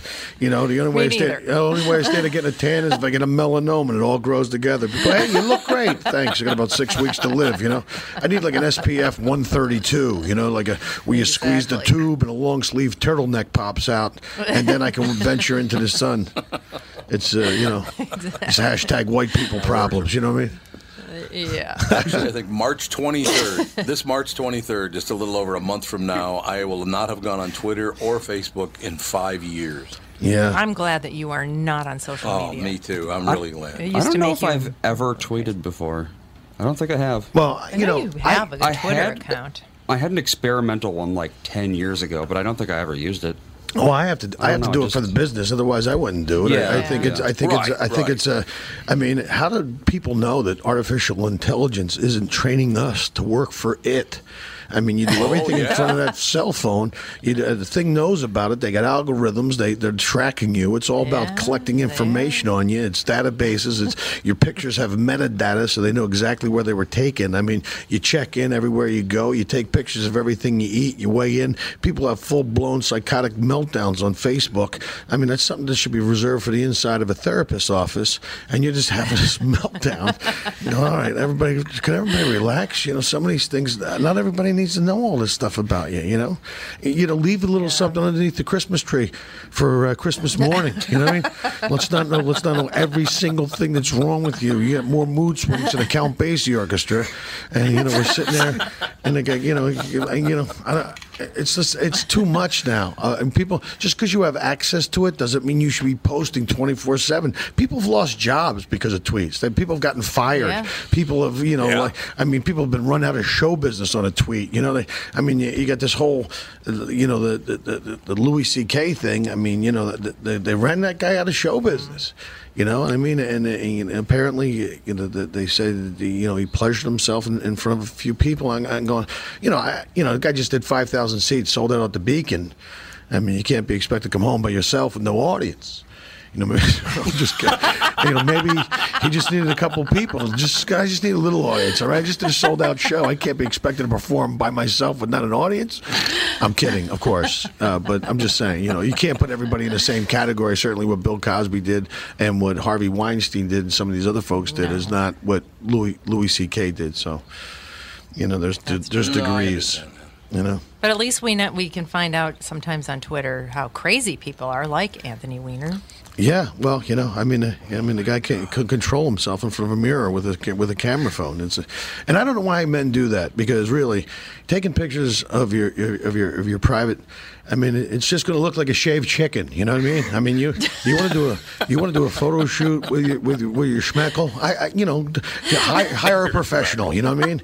I'd get some hair and makeup people in there, and I'd film it like they filmed Tom Cruise. I would shoot up on it so it looks bigger. I mean, if I was going to do it, you know, that's the way I would do it. But they take these pictures of their junk, they send them out into the interwebs. The NSA intercepts them. I mean, they, they have so many dick pics down there, they could decoupage with them. Let's put it that way. And it's enough. You're not, you know, people are intercepting this information. You know what I mean? It's just, you know, leave a little something underneath the wrapping paper for Christmas morning. That's all I'm saying. I don't need to know everything about you. I know he's doing what three years, isn't Anthony Weiner doing like what he's Oh, doing about he? three years, isn't he? I have no idea. Because he was fif- to sexting with a 15 year old girl. Yeah. Yeah.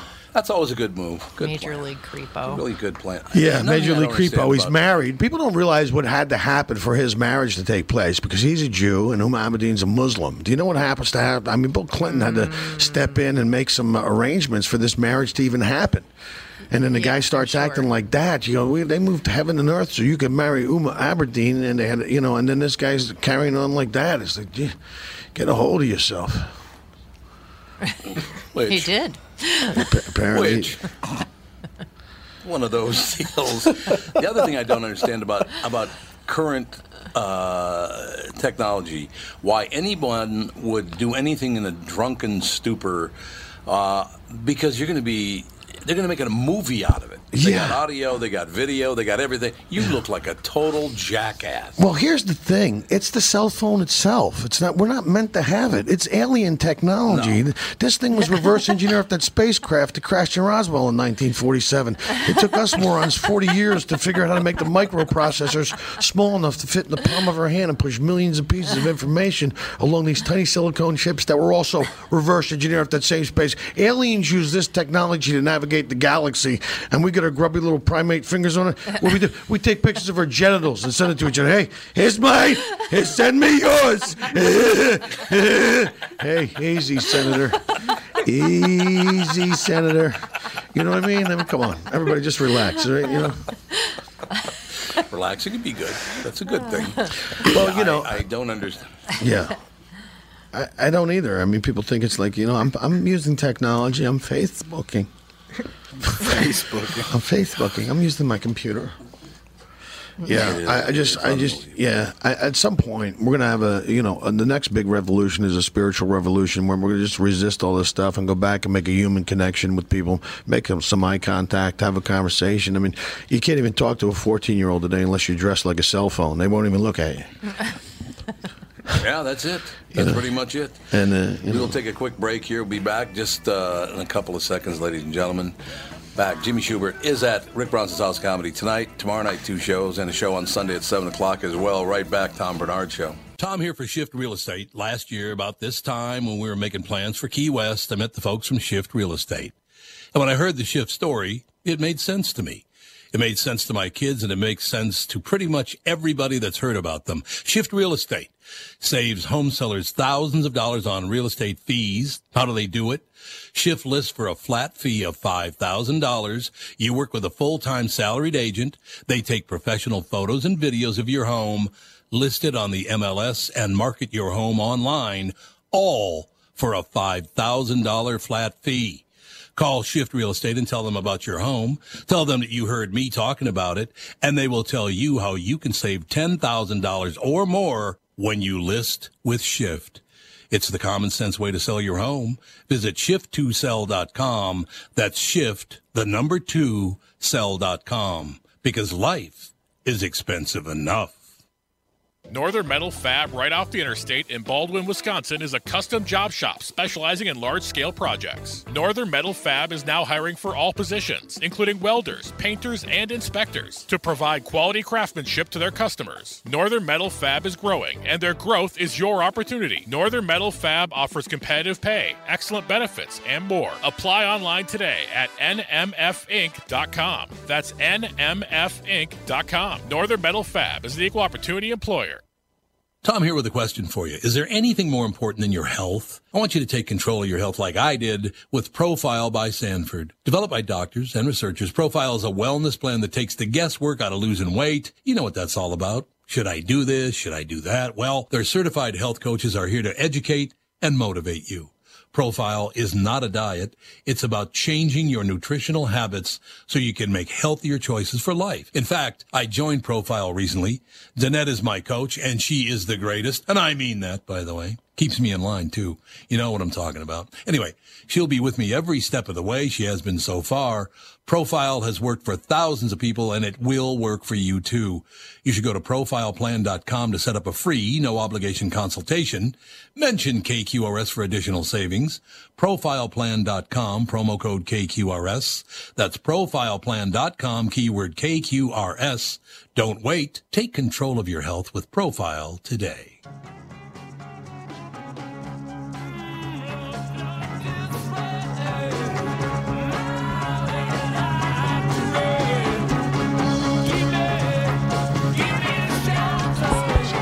So apparently the uh, Olympics were on yesterday? Started yesterday. Oh, well, all right then. Yeah, I haven't paid attention to the Olympics since they cheated the basketball team out of the gold medal in That was- 1972. So it's been a while. Way to hold a grudge. I was going to say it's 1972. I was 10 years It is old. 1972. Okay, Yeah. they killed Jews and then they cheated our basketball team out of the gold medal, so Yeah. that was enough for I- me with the Olympics. Yeah, and today they just let those like 18 Russian guys in who've been accused of doping. You know what I mean? I mean, you know, Right. uh, they go, oh yeah, they're, they're not playing for, they're, they're just uh, play, uh, they're Olympic athletes playing underneath the flag. They won't even play the national anthem. The guys, you know, the guys are all doped up. You know, and they're all hopped up. It's, it's like, all right, fine, it's fine. I think you should just have two. Why don't we just have two Olympics? Why don't we have the clean Olympics where nobody's doing nothing, and then you have the drug Olympics where you see how much they can actually do if you let them dope up with nobody. And then at the end, the the clean guys will play the doped up guys. You know what I mean? I think you should have a league like, like a base, like a baseball league, like a drug-free baseball league, and then a drug baseball league where you can do whatever you want. Like you know, guys are all hopped up on running around the bases. He won't, you know, he's he's just he's all cracked up on the meth. You know what I mean? He's running around the bases. He didn't hit a ball. Other guys out there dropping acid in the middle of the field, but balls are dropping around them. You know, have the drug league and the drug-free league, and just see, you know. You know, you're talking about 1972, and I just I was just talking to some friends about this. Um, 1972, the the uh, world record bench press. 1972 was 450 pounds, which was a lot of weight to be pushing up from your chest on a bench. 450 pounds in 1972. That was before doping. The world record bench press now is 1,150 pounds. That's that's crazy. Oh, God. 1,150 pounds. So basically, even if you weigh 250, it's four and a half times your weight. That's insane. That should not be possible. There's not that much leverage in the world to get up four and a half times your weight. Wow. It's terrible. It's yeah, terrible. and look at the wear, like the wear and tear on the body. I mean, to be able to like to Oh, yeah. work your way up to that, you know, on the joints, the pressure on the joints. Oh. Why would you pick up weights? They're heavy. You know they what I mean? are heavy. No, that's what I'm saying. It's like, you know, I, I don't even want to move furniture. A little, you know, put bench press 1,100 pounds. That's that's crazy. It is unbelievable that it happens. You know, I got to tell you something. I, by coincidence, because I just thought of you last week, Huh. I said Jimmy Shubert. I got. I can't wait to talk to me. I didn't know you were coming in this week yet. Uh, I had found that out because I thought of you because of a conversation we had a year or two ago. A woman tried to board last week an airplane with her. her what's it called? A comfort animal? Yeah, comfort. Uh, it was a peacock, right? Tried to get on Peacock. on United Airlines with a peacock. Yeah, they're very large. Yeah, I Listen, mean, Jimmy you know- had to love that. Oh, I love that. And this other lady's complaining that Southwest made her flush her uh, her comfort hamster. They made that they, she had to flush it because they it wasn't allowed on the plane, and you know it's, it's just like uh, okay. What did people do before all this happened? And the airlines have nobody really to blame but themselves. I mean, that's because they Right. they're, they're, they're such. I mean, it's like a capitalist capitalist environment now. They charge for everything. You know, I mean, you know, seventy five dollars to board your plane to bring your animal underneath the plane. So everybody goes, well, I can just go online on eBay. There's like 23,000 listings for like a vest and a badge and some paperwork, and then I can just bring them on and not pay any money. And you know, people are just bringing the snakes and pigs, and you know, and the next thing you know, it's like a third world country on the airplane. you know, you know, just going, okay, everybody, is everybody happy? As long as everybody's comfortable, is everybody comfortable? I mean, look, it's stressful Speaking enough. of third world countries, um, we were just talking about that uh, bench press record. The Yeah. thousand pound some odd guy. 1,150 pounds. Where is he from? Where's he from? um, In 2013, he was sentenced to 30 months in prison for importing steroids from India. Huh. Well, how about that? Yeah. Yeah.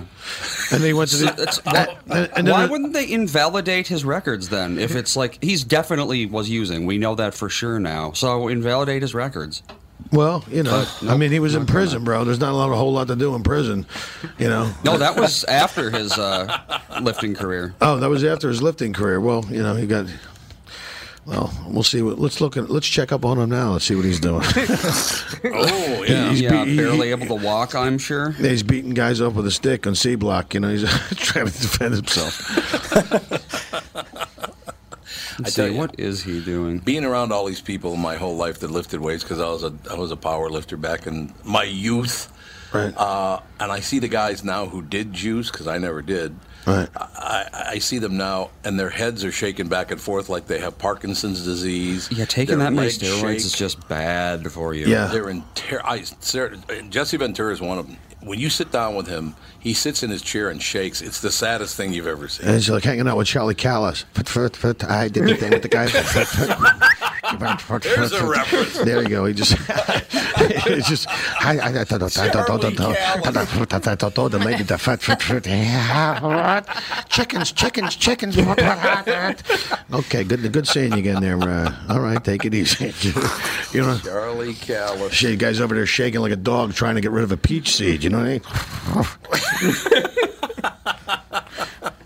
Yeah, I, I, all that stuff. That stuff can't be good for you. You know, I mean, there's nothing wrong with being in shape and taking care of yourself, but you know, in moderation a little bit. You know. Not a bad plan. Not a bad plan. Yeah, I don't know why anybody would do steroids, but that was, uh, yeah, that, that all began pretty much in the early 70s and really, really got big in the late 70s, the early 80s, and continues on to this day in, in certain, uh, not so much any longer in baseball. Football, give me a break. They're all, every one of them's juicing. Oh, you can't. You can't play football unless you are. I mean, it's just because you know it's every Sunday. It's like being in 52 car accidents. The size of the athletes, the speed of the athletes today. I mean, you know, you, you, you know, you get a couple concussions. I mean, you look at Junior Seau and some of these guys, and, and that's why like professional football is kind of on its on its last legs for a couple of reasons. But you know, people don't want their kid like you know, you go up, you you, get concussions when you're playing in uh, Pop Warner ball up through high school, up through college, and the pros. By the time you're in the pros, you probably had about 15 or 20 concussions. And what good is it if you're making 20 million dollars if you're sitting, you know, in a room in the darkness and you can't leave because you're, you know, because you got some serious brain trauma. It's, you know. Yep. No, it's amazing It- that people will do that to themselves. I, got- I got to believe that you know. Okay, you're you're 25 years old and you do this. You start juicing, you're doing, and you're pounding the weights like there's no tomorrow, and then all of a sudden you turn 45 and you go, "What the hell did I do?" I would think. I I would think you'd look back and go, "Why did I ever do that?" Because they don't live long lives. They just don't. Well, a lot, of, a lot of the professional, a lot of wrestlers too, as well. You know, have these, uh, Yeah, have, oh, yeah. have, have, uh, you know, they're taking like you know, four or five or six Vicodin in a day just to make it through the day, and then they're going to go in and you know, you, you do flying off the top rope comes with a you know a pretty heavy paycheck. A lot of these guys die early, and a lot of the NFL guys die early too. It's just a lot of abuse to put your body through. And you oh know, yeah, and, the and fighting these, is scripted, but and some of these guys would you still can't do script. Yeah, some of these guys would still do Yeah. it, knowing the consequences. They don't care. They just, they, you know, Yeah, that's it's money. that's- Yeah, it's money, but it's also, you know, they just love playing the game. So, you know. Yeah. I don't know. I mean, I don't know. Losing basically all functionality by the time you're 50, no thanks. No matter how fun the game is, that's uh, not a, not worth it. Comedy's like that as well, you know. take a lot of take a lot of beatings standing up there telling jokes, especially nowadays. Everybody's so sensitive, you know. People can't even come come to comedy club now. You, you can get a callus on your feelings because he said something I, I'm not so sure I feel comfortable with him talking about it. So I just wish he wouldn't say anything at all about it. It's, it's so funny. Like people like they, they can't control how they feel about something, so they don't want you to ever mention it. Like I'm sorry, you can't control your emotions, but the, you know the you know the whole world now is being expurgated by these political correctness police, and you know you know everybody's being shamed on social media, and everything's it's just uh, everybody's it's insensitive. It's just insensitive. Oh, there's a, uh, right now. There's a. uh, It's all over Facebook. There's some some place I don't know where it was. Um, a church took some people out to dinner. I think it was at an Outback Steakhouse, Uh-huh. and the bill came to seven hundred and fifty dollars. Wow. And uh, supposedly, I don't even know if this is true. Um, the waitress was not tipped. So she this happens all the time, so and she- it's always fake. So she outed them on social media, Yep. and the church supposedly again called up Outback Steakhouse and got her fired. Yeah, this. So now it's always fake. everybody is on social media freaking out about how uh, we should boycott And here- Outback Steakhouse. And here's the thing, and the story probably isn't even true, and all these people have this guttural reaction. Could we just wait and see what the facts are in the case, please, before everybody jumps to conclusions and tries to, you know, eh, you know just uh, yeah, and would there be one waitress for twenty to twenty-five people? And maybe she she gave Here's- bad service. Maybe she gave bad service. The main thing is, Yeah. is restaurants have a a guaranteed 18 to 20 percent gratuity on parties that are bigger Right. than AP. That's So exactly right. Automatic gratuity anyway. There when it's a company go. expensed item, There you I mean, have You don't it. want a, a, an extra section that says tips. We'd like to from the- introduce Exhibit A, ladies and gentlemen. the fact that there's always a 15 or 20 percent Someone tip that might know. put on a party of law. That's right. There was that happened last night at the club. There was That's a group right. of people, right. and they Eight got more. and they got upset about it. They said, "Wait a minute, why? Because you had you had 12 people in your party. We put the tip right on there. Yeah. You know what I mean? Because you're throwing nickels around like manhole covers. All right." Everyone's over here working Well, on. and I'm sorry, tips are optional, right? Yeah. I mean, they're optional. They are. You They don't are- have they are to do it. I Well, mean, you when you go into a restaurant, it doesn't matter what restaurant. If you don't want to give a tip, you really don't have to. That's not- right. it's not you part just, of the contract. and you can just pretend a bunch of Canadians waited on you. And you just waited on a bunch of Canadians because they don't tip. Australians don't tip. People from England don't tip. Nobody tips. Nobody else in America. Uh, only people in America tip. It's like a thing. But pe- when you wait on foreigners, they don't tip. It's like, yeah, no big deal. It's part of the Ooh, out. this is interesting. What do you got? I just looked something up. The headline reads Restaurant fires waitress for leaving herself a tip. What? She put a little spin on that story, huh? Is it the same story? Ah, for It's leaving kind of a herself. coincidence if it isn't. Yeah, it's like that scene from a Pope of Greenwich Village she where you added got, she got fired because she did. I had you figured for a sawbuck, Chaloots. Paulie, would you get me fired, Paulie? Paulie, would you? What are you still nuts, Paulie? I had you figured for a sawbuck, Chaloots. I was going to take care of it. Now we're both fired, Charlie. What do you worry about your suit for? You don't have no job to wear it to. The Pope of Greenwich Village has that scene when he tipped himself. He, she apparently, the, the truth comes out. Now the monkey's coming out of the sleeve. She got fired for taking an extra tip. Yeah. Unbelievable. So here's the deal. We are getting close to reaching peak restaurant tipping ridiculousness in America. An Outback Steakhouse waitress was fired after writing in her own tip on a customer's $81.08 uh, tab. Okay, not great, but the customer had left her zero tip, according to Devlin Neely of uh, Eyewitness News 4 in New Mexico. That is obviously also not great. The Emily Post Institute says you should always leave a tip, even if your service stinks. How much did the waitress, 19-year-old Sophia Crum- uh, Sophia Compton, leave for herself? Eight dollars and ninety-two cents. When Wow. the customer, whom Neely did not identify by name, informed the restaurant what happened, Outback fired Compton. Wow. So there, she was also she's also been charged with credit card fraud. Well, yeah, you can't- Ah. Boo. you can't Yeah. Yeah, and, and they're also bringing her, they're also charging her with aggravated ugliness and carrying a concealed lunch and attempting to go to work. So this girl's looking at some pretty serious charges. And she had a peanut butter sandwich inside her bag, which is uh, attempted murder because some people in the restaurant may have a peanut allergy. Now I So it's an A and B with a PB and J. Also, she's getting charged with. No, I've Yes, I've, yes. I've had that happen to me in a in a bar restaurant in St. Paul. But the Somebody thing was put their own tip on there. Yeah, but the thing was, I always leave tip in cash.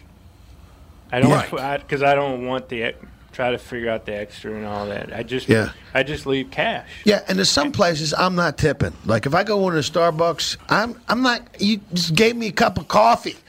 You know, if I like, you know, it's when you got to wait on yourself. a Yeah, seven dollar cup of coffee. Yeah, a seven dollar cup of coffee. I mean, you know, and then you're sitting there, and there's a there's a lady sitting there. I'm trying to read my paper, eat my scone, and drink my coffee, and the lady's got a dog in a sweater licking himself. I mean, that's just obnoxious. I'm trying to have breakfast. First off, anything that can wear a sweater shouldn't be licking him. Anything that can lick himself should be wearing a sweater. That's can we agree on that at least? you know, I mean, uh, but yeah, they the the waitress or waiter wrote in the tip their own tip. Well, hey- and and I called the restaurant and said, "Hey, I left them cash. Will you take that off?" yeah, And they didn't respond to me. yeah.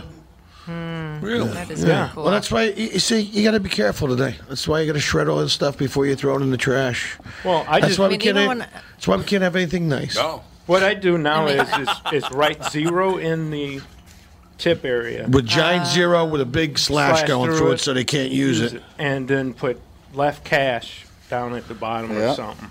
So they can't. There you go. So they can't do that to you. One more precaution you have to take. Yeah, because just the write others cash where it says maybe- tip. Just write cash real big.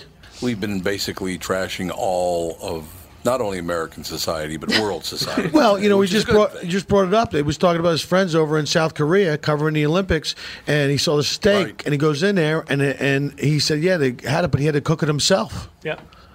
It was That- yeah, at, a, at a, a Korean barbecue joints, the thing is, you got to cook your own meat. Yeah, it was, it's Chip Scoggins from uh, uh, Star Tribune. He's over there covering it, and he said he was tired. Why do you?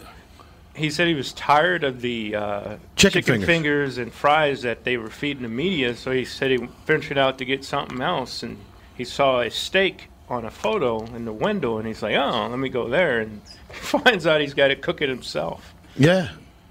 Who who do you yelp about that? The guy cooking Well, the meat you know was what- fantastic. Everybody else was a When you go hey. into a fondue restaurant, you Yeah. gotta expect. And you know, I always, I, I, yeah, you go to a fondue restaurant. I'm all, I always, every third day, I find myself in a fondue restaurant. F- fondue. Hey, hey, fondue, fondue yourself. You know what I'm saying? I got to make my own dessert. I'm going to make my own dessert. I was telling Jimmy the the one good use, one of the probably two good uses for social media outside of fundraising for the right cause is following sports live. That's the only other good That's use it. for it. Yeah, because I, I don't like that. I don't like that that everybody's a food critic now. You know, I, went- I was I was uh, checking out Yelp. I just checked it out one time, and this lady has gone. She went to this breakfast slash bakery joint in my neighborhood, and I was curious about it, so I just jumped on there. And this woman had gone on there and wrote sixteen paragraphs because she had a dry blueberry muffin. I'm like, who, has that kind of time? It was a blueberry muffin, lady. Get over yourself. I mean, yeah, you just, I was a little disappointed with breakfast. You're gonna. I started reading this review. It was like a review within a review. I'm going, hey, Marcel Proust. Are we still talking about muffins here? we in the fifth chapter, Remembrance of All Things Past. Because one of these muffins starts talking about itself in the first person. I'm out of here. Uh, I mean, it's just breakfast. I like people like it's a sandwich. I mean, people think they, they hold people hostage now. I'm going to give you a bad Yelp review. Oh, by all means, you know, you used to need a culinary degree to review a restaurant. Now all you need are fingers, and you go after your local sandwich franchise like a Tilda Hum with a keyboard because the guy forgot your side of pickle. His dream was to run a sandwich franchise, and he was having a bad day. Forgot your side of pickle, so you go in and destroy his dream. Guy's in there working 90 hours a week making subs, and you just destroy his, his childhood dream of running a sub shop because you know. Everybody, can, can we That's just? what we do. Can we try to be human beings? Can we just, you know? Well, that's just like they were uh, yesterday in social media. They were hammering this one guy who wrote a so-called negative review, review about the movie uh, Black Panther, and his o- Mm. and his only negative thing was that Black Panther didn't beat up enough bad guys. And that was it. And they they.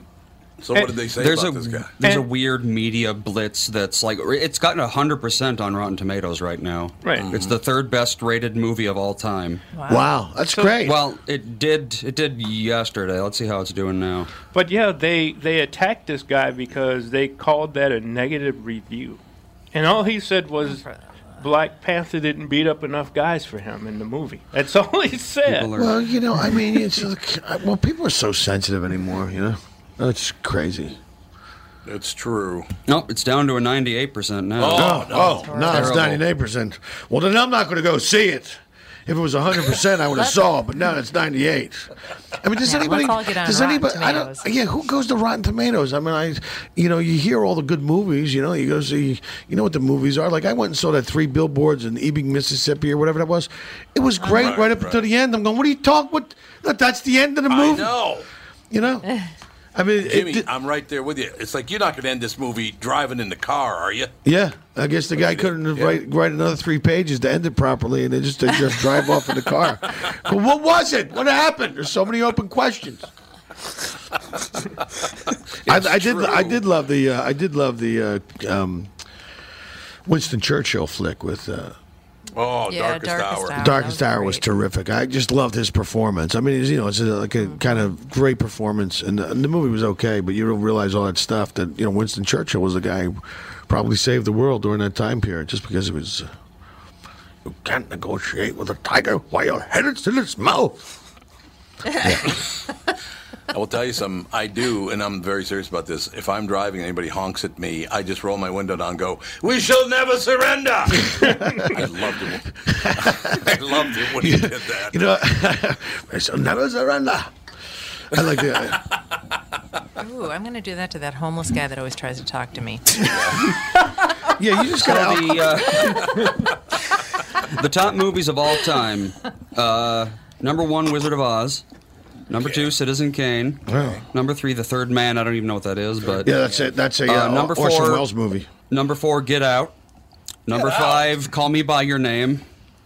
Number six, Mad Max Fury Road. Of all time. Yep. Oh God. Yeah, movie reviews are. Uh, Yeah, no on the waterfront. You wouldn't want to throw that in there. Nope. No, that's Call Me by Your terrible. Name and Get Out. Fourth and fifth best movies of all time. Well, right now everything's lost. about a political statement. Yeah. And if it's not, a, if it doesn't have a political statement, then you can forget it. Oh, people in 10 years are going to look back at things like this, like people just pretending to like movies just because they're political. Yeah. And that's going to be like the defining stupid thing about this era. Well, they you might be right. they released it during Black History Month, which was the ultimate and uh, Well, and yeah. moves to get everybody Yeah. whipped up and fired up and whatnot. So it's all advertising ploys. Yeah, people it can't is. figure I- it I- out. Okay, it's been out long enough so I can ask because I haven't seen the movie. But isn't it about culling body parts from black guys? Isn't that pretty much what the whole movie's about? I have no idea. What movie's that? I think so, yes. Black Panther. Uh, Get, Out. Citizen Oh, Kane. Get Out. Citizen Kane. Yeah. No, that's not right. Get, Get Out. I think. I think. I never it's saw about that. like I didn't either. it's about I think they like body swap with them or something. Be- they're like they're old and then so instead of uh, dying of old age they put their brains in the black guys' bodies or something. Why are they picking on black people? because well because money but the uh, hand wave in the movie is that, that that's like the fashionable choice right now Ah. which is kind of true And- oh, I see what you're saying. And was it, isn't, isn't it supposed to be a comedy? Yeah they say it's it's I like it was a horror movie. kind yeah depending on who you ask it can be anything from straight horror to straight comedy it doesn't Yeah. i don't know I don't. There, there are a lot of good movies out there now. There, are, that's one thing I will say, Catherine. What do we want? Uh, I, I agree with you. Three Billboards Outside Ebbing, Missouri was a wonderful movie until the very last scene when it went. This movie's not going to end here, is it? and it did. I, I Tonya, was really I, I Tonya was pretty. I Tonya was pretty good. I Oh. I, phenomenal. That was yeah, I thought I, good. I actually felt bad for that that girl after that. I mean, it's like she really didn't have much of a, a choice or a chance. It was like you know, just kind of hard, you know, just surrounded herself with dumb people. I don't, you know, it was just you felt bad for her. You know, took a few punches. Uh, God, so Did- many punches. Was there anybody in the movie that didn't punch her? Yeah, I mean, you know, and, and, Her and coach, her skating coach. and her and and the, the her mom. Wow. So you, Uh, you are you guys talking about real punches or just No, real punches. Yeah, Yeah. she, Oh, you she, got had a, real. she had a Yeah. turbulent. She had a turbulent. Uh, you know, So I mean, this- you know, you know. So did this ex-husband of hers beat on her too? Yeah, well, you know the funny thing is, she Yes. did she did a triple axel, like the three and a half turns on the on the thing, and they were getting ready to do this movie. They go, "Oh, we'll just hire a stunt person." They go, "You don't know, you don't understand. Nobody else." Ever has been able to complete that move that Tonya Harding did. She was Right. a great skater. I mean, Right. you know, she, but they just gave her a hard time because they thought she was, uh, you know, she grew up in a white trash penal colony, and you know, she, you Yeah. know, and they didn't, Right. you know, so. That was a wonderful movie. I agree with you. I thought I thought that Allison Janney was incredible. She did. That was great. And there's a performance by uh, called Stronger about the, the kid from the, the Boston bombing, played by um, uh, uh, Jake Gyllenhaal, which I thought was pretty good too. Oh, I haven't seen that. Yeah. I have not seen that. But yeah, there's some decent movies out right now, and then there's others that uh, maybe not the greatest, but you know, I uh, movies are a different business now because it. Well, do you think? I, actually, Jimmy, I should ask you this question. Yeah. I this whole thing with Weinstein and with this and with that and all the rest of it. That I have to believe is going to have a huge effect on on what kind of movies. Oh, and as I say that, by the way, it pops up on my literally as I was saying that, it pops up on my screen. Collateral damage. McGowan's ex-manager kills himself. What is that all about? Um, well, you know, I Rose mean, McGowan. we're not talking about people that are that stable anyway. They're in show business. You know, let's not kid each other. No, and then, that's and then you, you know, you have all these people that enabled uh, Harvey Weinstein, and you know, because they get out there, and it's just, it's just, a, it's kind of like, you know, it's, a, it's a kind of a, I mean. It, after they started getting all these guys like you know Kevin Spacey and you know Bill Cosby and some of these guys that were like super extra creepy, it's like you know it must be nice to be a young woman uh, going after your dream in Hollywood without having to worry about some lecherous creep make you you do something so your dream can come true. And it, and it happens in laws, and it's not just an old white guy thing. Women have done it. I mean, you know, there's the 45 cases of uh, white women teachers who Mm-hmm. molested 13 and 14 and 15 year old boys. It's people in power that uh, neglect Yeah, and abuse that power, power. that's all it is. And, and, and don't know how to handle it. I mean, you know, and I love that everybody thinks, oh, well, take a three hour human resources course. And, you know, like, look, if you don't know how to treat uh, people of the opposite gender by the time you're 45, you're not going to learn how to do it in three hours in an age human resources seminar. I'm going, boy, am I A red. of- you mean you couldn't come out and smack her in the ass? Boy, am I embarrassed. Good thing I took that course. I didn't know, you know. A lot of very naive people think that the only reason anyone does that kind of thing is because they legitimately don't know that it's wrong to do. Mm-hmm. Like people are out there, you know, like on the streets raping people in alleys because they didn't know they're not supposed to.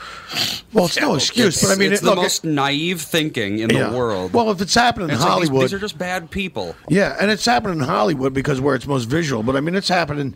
I mean, you know, it's happening down at the uh, car dealership. You know, it's happening over here, and it's Oh, just yeah. like, you know, I mean, Mm-hmm. Just out there to make you know make a living. I mean, you just try to, you know, you know, try not to be a creep. Try to treat people the way you expect to be treated. I mean, that's the problem with all this, you know, influx of all these, uh, you know, you're being barraged every day with, you know, you got to be on your cell phone and you get information, and it's just coming at you. I mean, you know, we're we're drowned in, uh, you know, in, in information and starving for knowledge, and people, you know, it's just the things kind of policing itself, or I don't, I don't know. It's just, it's kind of weird. It's it just, it's too much. It's like overload, and people don't know how to handle it and act the way they act. I mean, you, you don't treat people like that. I don't know what I was trying to say. I got, I got off on my, I got off on a tangent here. No, I know exactly what you're saying, Jimmy. You grew up in, in Philadelphia, and so I have to ask you a question because in my life, they, they talk about this whole men abusing women is a is a power thing. When I grew up, and I was raised by by women, my mother and my two sisters, and you know that, so I was raised by women. Yeah. But I was always taught that a powerful man defends people; they don't prey on them. Real power is defending people who are being preyed upon. I not agree the with guy you. Who preys on them? And that's my problem. ridiculous. And that's my problem with the current feminist movement. I mean, they discount generations and generations of men who broke their spirits and their bodies for providing an income and housing and food for children for hundreds of years. And that's most men. That's not you're talking about you're talking about a small faction of the entire group. It's uh, you know, so to discount that is is certainly ridiculous. And you're right. That's what a strong man does. That's what you know, I grew up with you know, like you said, I was I have five brothers and my dad was a Philadelphia police officer and my mom was surrounded by you know this big I mean my you're right. Who raises men? Women raise men. So you treat men how to interact with, with, with I mean that should be priority number one. You know what I mean? It's, it's, No, that's exactly it. You know what I mean? And I mm, That's 100% true. You can by the way, you can tell that your father was a cop. I mean, and that's a compliment by the way. I mean that is a complete compliment because you just kind of that's the way you handle yourself. That's the way cops handle themselves. I, I like that. You know, you just say what you want to say, you observe. Uh, that's what cops do. Cops observe. I mean, you, you picked a lot of stuff up from, from your dad, I bet. Oh yeah, absolutely. I mean, well, plus you know you could get to get up to get morning, come down for breakfast when you're eight. You see all the crime scene photos on the dining room table. You realize what human beings are capable of. You go, holy smokes! And you know, you know, then your dad tells you, that, you know, Dad, tell us a good night story. All right, kids, let me tell you the story about the headless pimp. Anyway, and you just- but they found later on they found his body down in the dump. They matched the head up with the body. Anyway, that's the story of the headless drug dealer they found outside the whose head was in a box. Anyway, you kids sleep well. Ladies and gentlemen, one of my favorites, Jimmy Shubert at Rick Bronson's House Comedy. Tonight, two shows. Tomorrow night, two shows. A Sunday show at 7 o'clock as well. Jimmy, always a great pleasure, sir. Thank you. Thank you, Tom. Thank you very much for having me. That's going to do it. We'll talk to you on Monday with the family.